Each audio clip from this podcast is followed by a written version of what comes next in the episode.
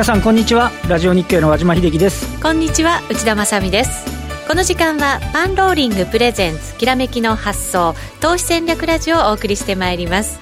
このコーナーは YouTube ライブでもお楽しみいただけます。YouTube ライブ番組ホームページからご覧ください。さて現在日経平均は20円97銭高2万641円16銭。為替ドル円に関しては106円26銭27銭あたりでの取引となっています。それでは今日のゲストご紹介しましょう。現役ファンドマネージャー石原潤さんです。はい皆さんこんにちは石原潤です。よろしくお願いします。よろしくお願いします。20円20円しか高くないいつ見ても同じ値段で休みの日のニューヨークダウのね CFD とか先物の方がよっぽど動いてる。よっぽど動いてる。今朝も CFD の動いてますよニューヨークダウの。それに加えてねまた出来高売買代金が。ね参加者いなくなっちゃったみたいな感じになってますよね。お盆開けたら帰ってくるんじゃないだけど下がらないっていうのは日銀のあれですか？そうですね。日銀と GPIF と自社株買いみたいな。個人はどこ行っちゃったんですか、ね、個人がねちょっと動きが止まっちゃってる感じですよね。本当そうですね、この後詳しくお話しいただこうと思います。えその前にパンローリングからのお知らせです。9月28日土曜日29日日曜日に資産拡大フェア2019を開催します今日のゲスト石原潤さんや堀江貴文さん相葉史郎さん山崎はじめさん横山光明さん久保優太さんエミン・ユルマズさんなど多くの著名人が株不動産 FX 仮想通貨をテーマに講演します。石原さんは、えー、とあのねサクソバンクさんの、うん、あのー、スポンサードで、はいセミナーをすることになってるんで、まあ、あの9月のこれ28日の土曜日でしたっけ？の土曜日の方に私出ると思うんですけど、まあ、まだ駒が正式に決まってないらしいんですけどね。12時30分からで決まったみたいですよ。あそう。はい。生放送でスケジュールを知る。スケジュールをあの、入り時間は今ねサクソさんとちょっと相談して、まあなんか何らかのね面白い企画をね、えー、考えてるんですけど。はい、はいぜひお越しになって直接聞いていただきたいなと思います。はい、資産拡大フェア9月28日、29日の2日間ですが、石原さんが登壇されるのは28日土曜日の12時30分からということでございます。さて、でえー、さらに、投資戦略フェアエキスポ2019大阪も11月2日土曜日に開催されることが決まりました。昨年は18名の講師とおよそ3000名の来場者を迎えたパンローリングのビッグイベントです。今年も多くの講師と多岐にわたるテーマでお送りしてまいりますので、関西方面の方ぜひご来場ください。いずれも番組ホームページからご確認いただければと思います。それでは進めていきましょう。このコーナーは投資専門出版社として投資戦略略フェアを主催するパンローリングの提供でお送りします。さあ、それではまずは和島さんに株式市場についてお話を伺います。藤田さん、まずいですよ。そんなに長く喋れませんよ。そうですか。あの、今日は今のところ日経平均の値幅84円。80で、84円。で、この部屋、ちょっと今、売買代金のリアルタイムわかんないんですけど、えー、さっき2時過ぎに確認したところ、8964億円。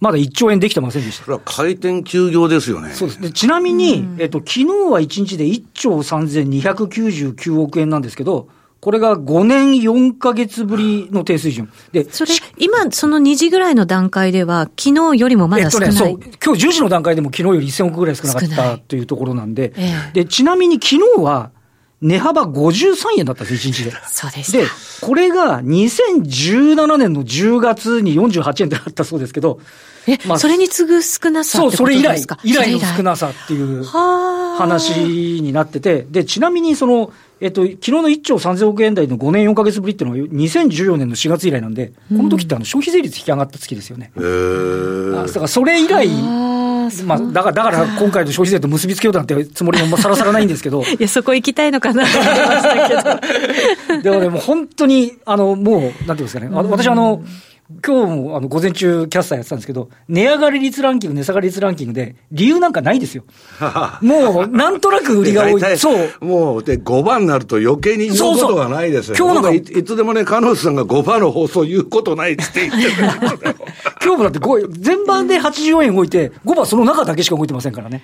確かに。高安をね、全場でつけちゃうんですよね。つけちゃうんで、まあ本当にね、まあ、下に行かないこと自体が幸せなのかどうかってのはありますけど、ニューヨーク上がってもついていけないし。ね、これやっぱりでも、ほら、よくレーバーで5に動くなんて話もあるんですけど、ね、何かを待ってる投資家がいるのか、やっぱり買えないでそのまましている投資家がいるのか、ね、どうなんですか？前日のニューヨーク見て、朝の15分ぐらいでそれ消化するだけで、はい、それ終わったら、あとはね、PKO が日銀が買うか、GPIF が買うか、それだけでしょ、焦点が。だからね、まあ、ちょっと国家管理が行くとこまで行って、まあ、ボラティリティがなくなっちゃったと。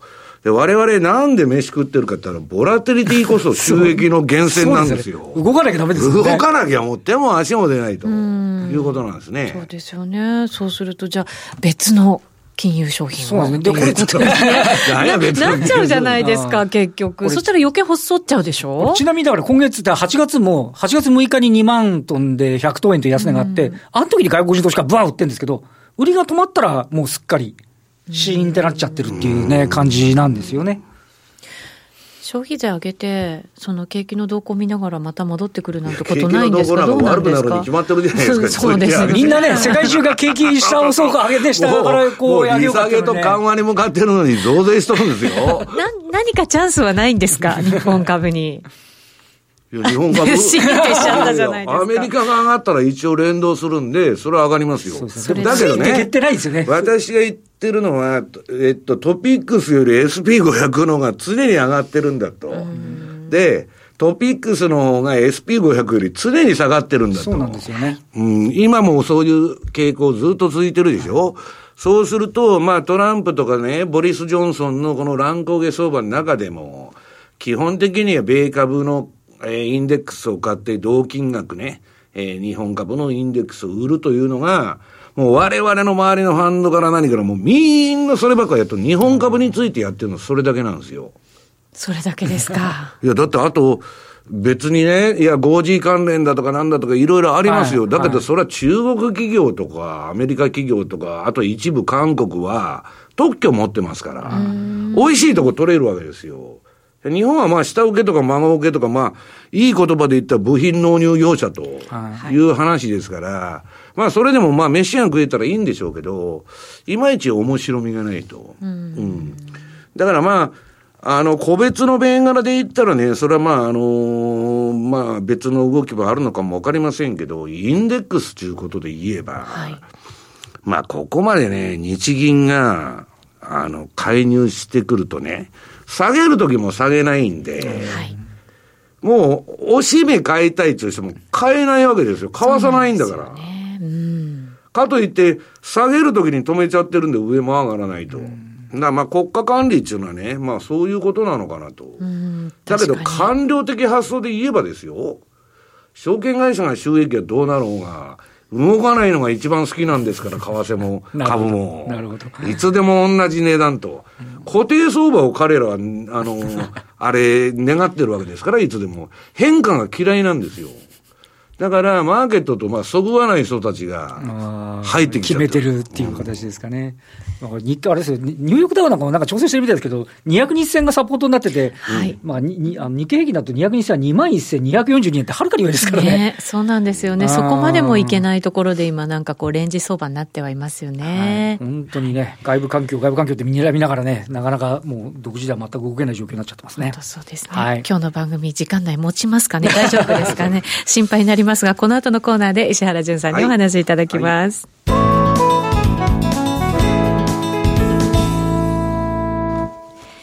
改めまして今日お招きしているゲストは現役ファンドマネージャーの石原淳さんです。はい、こんにちは、石原淳です。よろしくお願いします。よろしくお願いいたします。なかなか日本株にとっては厳しい内容のお話からスタートしましたけれどもね。まあ厳しいというか自業自得ですわね、はっきり言って。はい。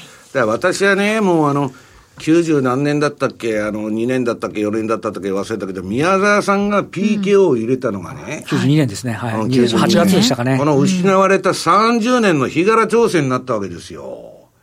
あれね、ほっといたら、もっとダイナミズムがあって、昔はね、90年代までの日経って、まあ日経平均できたのが80年代後半で、すごく人気のある商品だと。すごく、あの、トレンドが出やすくて、SP500 が儲からないけど日経儲かるってみんなやっとったんですから。でそこで介入してきて、もうなんかつまらない動きになっちゃったなと。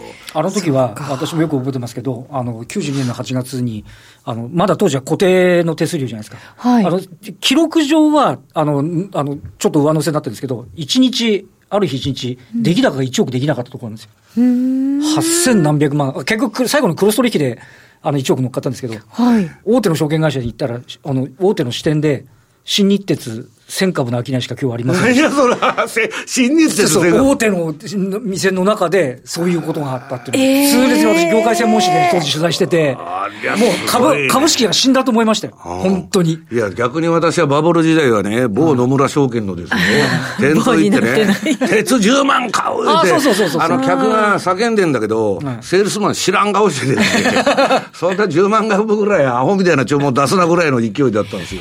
それが1000株ですから。いやでも今はそれと、まあ、ちょっと似通ったような状況になってきちゃってるってことですね。営業やってましたけど、あの時あの時はすごくて、本当に板寄せになっちゃうんですよ。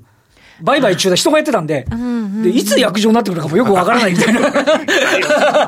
あの、えっ、と、いつみたいな、なんか、それくらいな活況だったら、何年かだったらそうなっちゃうんですもんね。それだけやっぱりなんか PK をするってことは、やっぱり相場にとってはなかなかね。うん、絶対良くないんですよ。あの、要するにね、私はね、相場がつまらなくなったのは、あの、ソブリンファンドが出てきてから、あんなね、国家みたいのが市場に入ってきたらもうどうしようもないと、あれぐらいからだんだんつまらなくなって、で、市場っていうのはね、多様な参加者が、魚屋から本屋からですよ、自営業者から大企業からいろんなのが入ってきて、構成されるのが一番いいんです。で、市場っていうのは誰かが昔ね、えっと、私の尊敬するウォール街のあの、モデルになったあの、マイケル・ミルミルケンで、ジャンクボンドの帝王っていうのは、ドレクセル・バーナムっていう会社にいたんですけど、シェア90何パーセント、ジャンクボンド市場のドレクセル一社で。そうすると自分の買いで上がって自分の買いで下がるみたいな、一人相撲ですよね。あとはあの、ハント兄弟の銀の陶器もそうだけど、池の中のクジラになっちゃったら、その市場死ぬんですよ。はい。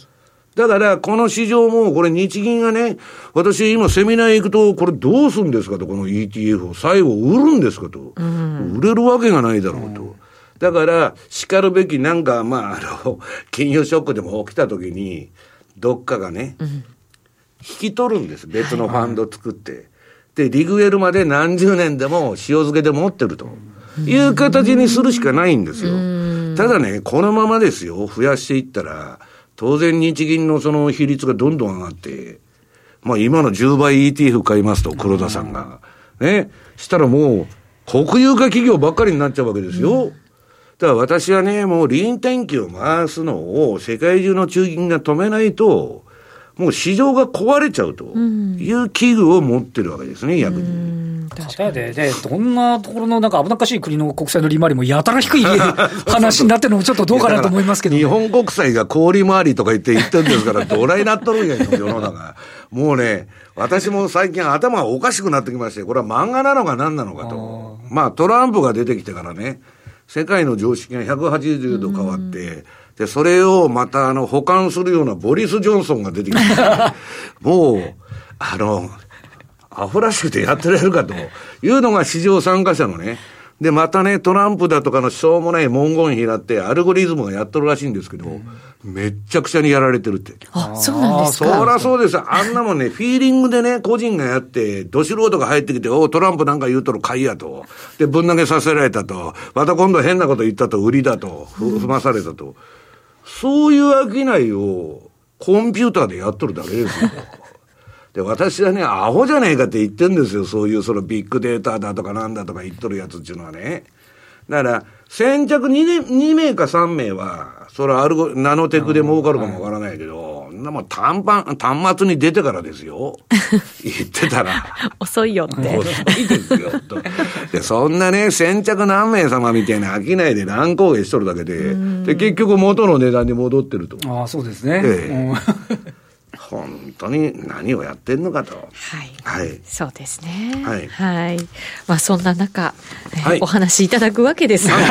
まあね、あの、ちょっと今日はね、あの、小さい声で言っときます。あの、個人の、まあ、ちょっと宣伝からで悪いんですけど、うん、私のブログが消えちゃったと、あの、引っ越ししたんですけど、どこ行ったんだって問い合わせが、はい。ここ2週間ぐらい、まあ、来てまして、もう、あの、番組ごとに紹介させていただいてるんですけど。引っ越したとしても、ちゃんと走ってるんですよね。あ、走ってます。のね、あの、このワードプレスの、石原淳ワードプレスコムっていうところで、これ皆さんやってますんで、はい、こっちの方で日々の相場は見てください。これ検索、石原淳の日々の泡で検索したら新しいのが出てくるのかしら？あのね、まだね、あの、作ったとこなんで、うん、えー、先々週ぐらい、検索エンジンの上位に上がってこないんで、ツイッターから入ってもらったら、なるほど。そこにアドレスが載ってますんで、うん、そっちから入ってもらった方が楽かなと。石原さんのツイッター、はい、石原淳。はい。こう西山講師のになっております、はいはい、そうでございます。はい、ぜひぜひ。それで、あの、矢継ぎ早に宣伝ばっかりで悪いんですけど、あの、パンローリングさんの番組なんでですね、はい、宣伝してこいということでですね、うん。えー、この前動画を撮りまして FX や株で勝てると、まあ、ハテナになってるんですけど、はい、これ私のですね、あのー、メルマガのインディケーターの説明を、まあ、メルマガと DVD のですね、まあ、口で言ってても何もわからないと。で、短い動画を撮りまして、今これ YouTube に上がってますんで、はい、えー、ぜひ参考になさってください。はい。これもじゃあ、えっ、ー、と、ブログに行き着いてブログに行ったら貼り付いてますんで、はい。はい。ツイッターでも大丈夫ですかね？はい。それで、あとはまた矢継ぎ早に申し訳ないんですけど、あの、はい、まだね、これはね、編集中ってことで、9月上旬に配信予定なんですけど、はい。あのー、ラリーとかボリンジャーのね、えー、っと、レポートの運々してる、あの、成田博之さん。はい。成田さんですね。うん、えー、成田氏と私がですね、あのー、まあ、ボリンジャーのことについて対談したんですけど、ボリンジャーのことは飛んじゃってですね、私と成田さんの相場対談で、まあ、30分ぐらいになってる。要するに、今言った和島さん、ボラテリティこそ相場の命と。はい、成田さんがね、相場で儲けるには、何をしたらいいかということを、あの、いつでも言うんですけど、それ私と共通してまして、はい、とにかくボラテリティが上がった初動につかないと相場っていうのは儲からないんだと、いうことをですね、えー、かなりあの相場の本質的な打ち合わせも何にもなしで、おじゃあ本音本番であの盛り上がって30分ほど撮ったんですけど、うん、その後成田さんと夜中まで喋ってまして、熱い。非常に相場の話で盛り上がってたと いうことでございます。はい、わかりました。これが9月の上旬に配信予定ということなので、はい、配信予定です。これはあの、ぜひ見ていただきたいなと、うん。パンローリングのホームページでわかりますかね。はい、だから私のまあ標準偏差ボラティリティトレードと、あの、ボリンジャーのですね、えー、っと、ボリンジャーのパーセント B がまあ、あの、売買手法として似てるという話ですね。はい。まあ、してるんですけど、はい。あとは先ほど言われたように9月の28日の土曜日の12時半からです。12時半からです。あ、これ資産拡大部屋と。そうです。まあ今資産拡大するのは大変なあれなんですけど。ね、2000万円も足りないんですから、ね、私たち。ねね、2000万円どころかもう年金の支給ずらされてね、内田さんも私も和島さんも完全に負け組確定なんですから。そうです考えたってしょうがないですよ。でね、私は皆に言ってるのは2000万円足りないなんていうのは脅迫観念で相場やってたら必ず金を失い、失いますよと。必ず勉強して、市場に入ってこないと。はい、おっしゃる通りですね。ラーメンの作り方わからないやつがラーメン屋やって 成功しますかと。いうことを私は言いたいわけですね。確かにやり方しっかり学んで、はい、はい、そういう意味ではこの資産拡大フェア2019、はい、はい、参考になると思いますので、ぜひご来場ください。はい、さあ、続いてチャート出てきました。トレンからです。為替が、ねうん、あのまだ為替の方はね、証券会社に行くと ましだと。あ動きてますからね。為替儲かってるんですよ。はい、どこの FX 会社も証券会社も。そうですか。そうです。動いてますもんね。うん、で、私はね、もうこれドル円、はつまらない相場だって言ってるんですけど、ただ週足を見ますと、今日持ってこなかったんですけどね。三角持ち合い、この前の105円割れで割れちゃった。私は少なくとも年内100円の方向に向いてると。まあ、98円ぐらいまでやってもおかしくない相場が。え、100円切り？そうです。ですか。これまあ、エリオット波動で言っても2015年からのですね、えっと、4年にわたる持ち合いを三角持ち合い下離れて、A、B、C 波が今、あの、来ると。うん、だからまあ、あのー、それはさ、必ずその通りになるっちゅうんじゃないですけど、対局はそう思ってるわけです。ただし、日々の相場で見るとですね、これ皆さん、あの、私のこれメルマガのね、トレンドサイクルっていうやつを、まあ、うん、中段に出てて、で、下がトレンドって出てるんですけども、黄色くなったのが売りトレンドで、赤が買いトレンドなんですけど、ほとんど売りの循環なんですね。ねただ、それこそね、和島さん、その GPIF とかそんなんが入ってくんで、はい105円阻止だと、うん、もう官邸から来てんだって、なんか知らないけど、えー、あんまりでかい声で言いません 言っちゃいましたけどね。なんか知らないけど、まあ、とにかく、えー、うだうだしながらも、振りながら下げていくんじゃないかと。で、ドル円は今、何のトレンドもないです。今ね、消えてますよね。うん、だから、こういうとこでやったら損すると。うん、私は言っとるわけですね。はい、振り落とされちゃう可能性で、これは内田さんがやってるかどうかわかりませんけど、ニュージーランドドルドル。はい。トレンド出てました。これは強烈な、5ドルはね、うん、さほどでもないんですけど、はい。すごいね。強烈な売りトレンドで、もうちょっと売っといたらよかったなと。ね、私、あの、ポンドばっかやってますんで、あの、5ドルとね、あの、ニュージーランドは一旦8月下げるんだけど、リバウンドすることが多いじゃないですか、その後。うんで、まあ、あんまり玉増やしてなかったんですけど、ニュージーはそのままですね。ねすごいですね、これ。なんかもう、この欧州、豪州も、量的緩和の話が出てきてるんでしょ、今。はい、そうみたいですよ。まあ、これ中国の代替通貨なんで、まあ、特にね、私はオーストラリアっていうのは、ろくなことにならんと思いますよ。もう不動産バブルが日本の80年代後半みたいになってるんですから。あ、なんかそうみたいですね。で、ただまあ、中国のマネが抜けてちょっと下がったんですけど、今また少しだけ戻ってるみたいなね、うん、戻してるんですけど、はい、やっぱり適正価格まで下がらないと、うん、まあ、前はね、それでも中国人が爆買いしてくれたんだけど、今その動き止まってますから、世界の不動産市場は、中国人の売り物だらけですよ。いろんな都市で下がってるってね、うん、言いますもんね。だから、まあ、あの、私の友達がね、先週、先々週かマンション買ったんだけど、とんでもない安い値段で買えてるんですよ。まあ、海外なんですけどね。海外で。だから、まあ、あとね、新興国が予想以上に悪い。そうですか。みんなね、利下げアメリカ利下げしてきて、新興国盛り上がるみたいなこと言っとるんですけど、全然景気良くない。へえ。土地も何もじわじわじわじわ下がってってですね、あんまり良くないです。流出懸念みたいなのありますよね、むしろね。そう。はい、で、まあ、ちょっと、まあ、逆張りしてるレーダー利用なんかはね、逆に中国面白いみたいなことを、私は今の貿易戦争のさなかするのもとても買う気になりませんけど。投資対象として？うん。あそこはね、今、あの、30代の女性で、ものすごく優秀なやつが、あの、ファンドに入っとんですね。その人が推してるらしいんですけど、まあ、それはともかく、まあ、ダリオの話、その、この後でしますけどね。はい。ユーロはつまらん相場で、実は逆張りしてた方がバリバリに儲かる。なるほど。ストキャスの533で逆張りしてるだけで、ここ2年間ストップさえきっちり入れていけば、確実に収益を生んでくれるんですけど、ちょっとここに来てね、ユーロやっとトレンドが出てきて。これね、下方向で。うん。ね、出ちゃってますね。ね。だからちょっとね、えー、っと、ユーロもまあ、これブレグジットがあの、10月31日でしょう。はい。これね、ヨーロッパは和島さん、あんまやっぱ良くないですわ。もうどこ聞いてても景気良くない。しかもボリス・ジョンソンさんね、阻止するんだったら選挙してやるみたいな話も 大丈夫かよみたいな。あの、不信任出すとかで、野党もなんだかんだ言っとんですけども、あれ、確信案ですから。で、ボリス・ジョンソンってアホじゃないんですよ。で、面白いのはね、EU っていうのはイギリスが作ったの、もともと。イギリスとか、イギリス温度取ってけしかけてて、で、フランスが主導して、強いドイツを封じ込めるために作ったんですよ。はいでね、発起人みたいになっとるやつが砂かけて出ていっとるわけですよ、ブレグジットって。イギリス人っていうのは本当にね、古速というか、あの、007の国ですんで。何を考えてんのかわかんないんですけど、はい、まあ、あんまりヨーロッパ良くないなと。で、ただね、これ調子に乗ってユーロとか売ってていいのかっていうのは、うん、今ドルインデックスがね、和島さん、はい、もう99まで来て、100に近づいてる。はいこれトランプがまた狂ったように、ね、ツイートしそう,、ね、しそうですよ。で、ね、それは今に始まったことじゃないけど、うん、多分ね、また介入だとかなんだとか言い出すんですよ。で、ポンドドルは私、この今年の前半の相場では、ポンドドルとゴールド。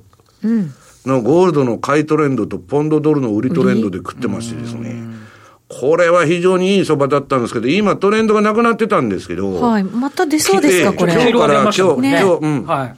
昨日ボーンと下げて、今日から一応売りトレンドがまた点灯してると。はい。で、まあ、しょうがないからね、なんかショートがむちゃくちゃ溜まってるんで、ショートカバーにあったらえらい目に遭うっつってみんな腰が引けてるんですけど、はい。しょうがないからストップ売れ入れて売りました私あそうですシグナルに忠実にやってますんで、ね、まあ、しょうがないですよね、うん、売れと言ってますからねだからやられたらストップが打たれて、うん、で終わりですから、何のことはないと。ね、でもここまたね、抜けてきたら結構、はい、あ今、1.2抜けた感じなんですかね。うん、まあ、だから、ポンドはね、1と2の歴史的に往来相場なんで、まあ、1って言ったら歴史的な加減に近づいてるんですけど、まあ、そうは言いながらね、私はブレイク時とかハードになってイギリスが、もう完全にあれから出ていったら、将来的には EU は解体になると思ってます。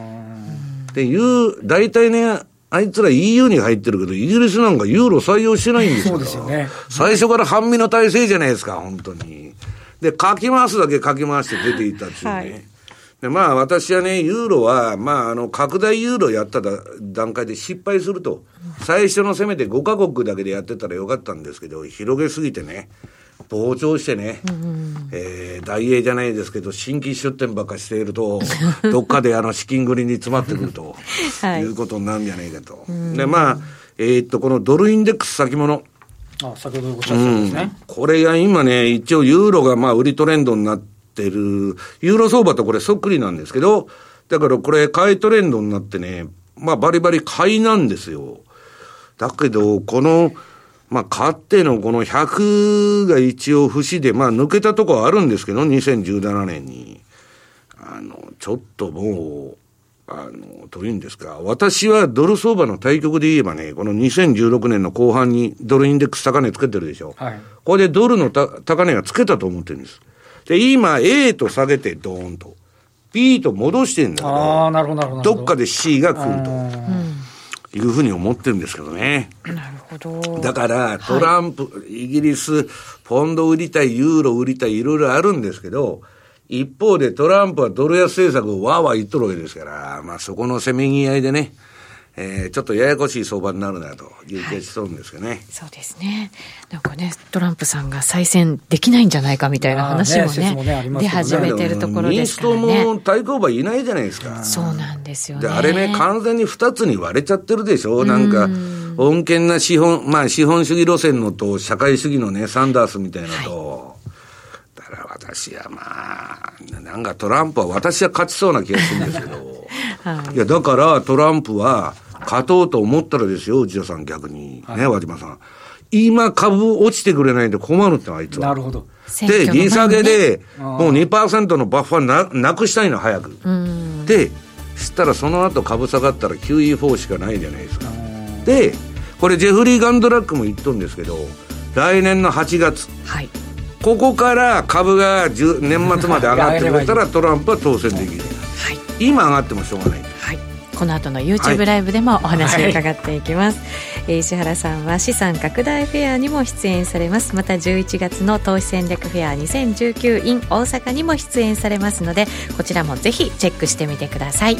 さてラジオの前の皆さんとはそろそろお別れです。来週も素敵なゲストをお招きしてお話を伺います。それでは皆さんまた来週です。このコーナーは投資専門出版社として投資戦略フェアを主催するパンローリングの提供でお送りしました